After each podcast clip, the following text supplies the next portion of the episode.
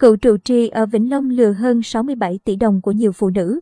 Ông Phạm Văn Cung, cựu trụ trì chùa Phước Quang, thị trấn Tam Bình, huyện Tam Bình, tỉnh Vĩnh Long, bị cáo buộc cùng đồng phạm dùng nhiều thủ đoạn lừa đảo chiếm đoạt hơn 67 tỷ đồng.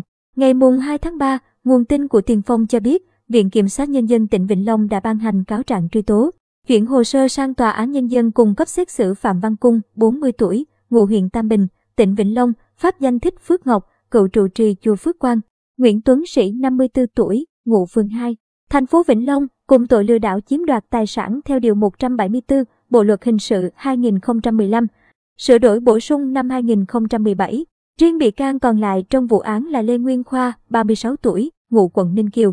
Thành phố Cần Thơ hiện đã bỏ trốn và bị cơ quan an ninh điều tra công an tỉnh Vĩnh Long ra quyết định truy nã.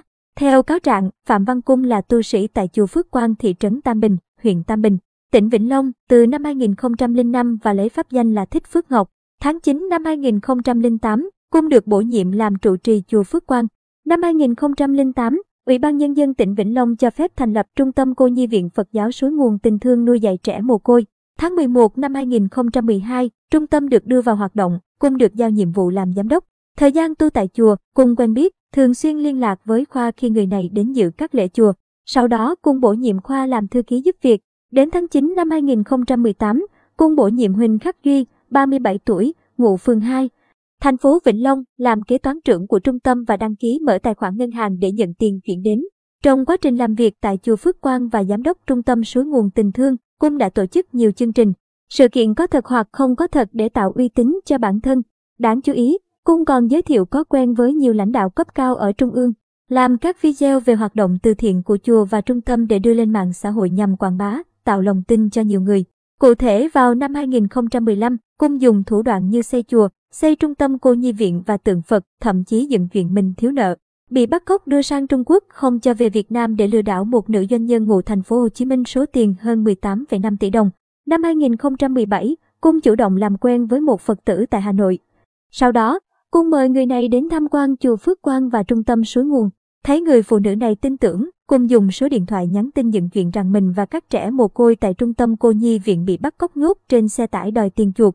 Cung đã kêu khoa soạn tin nhắn, dựng hiện trường giả vụ bắt cóc gửi cho một nữ Phật tử ở Hà Nội để lừa người này chuyển tiền vào tài khoản cho cung.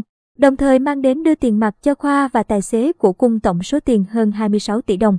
Ngoài ra, cung còn đổ mình đặc phái viên quốc tế của Ủy ban tuyên dương khen thưởng Phật giáo của chính phủ Sri Lanka và 11 người phụ nữ ở tỉnh Hưng Yên đến tham quan chùa Phước Quang. Khi thấy nạn nhân tin tưởng, cung đã tung tin mình bị bệnh hoặc đang gánh nợ thay Phật tử, cho dì ruột, cho em. Nạn nhân đã 11 lần bị cung lừa và chiếm đoạt tổng số tiền hơn 17 tỷ đồng. Đáng chú ý, cung còn nổ mình là mật vụ, tình báo của chính phủ thường đi nước ngoài để hoạt động trong các lĩnh vực tôn giáo rất nhạy cảm. Có mối quan hệ quen biết nhiều quan chức cấp cao ở Trung ương, Chính phủ, Bộ Ngoại giao và hứa sẽ giúp một Việt Kiều Anh Quốc về nước sống hợp pháp. Với thủ đoạn này, Cung đã lừa của một phụ nữ hơn 13 tỷ đồng.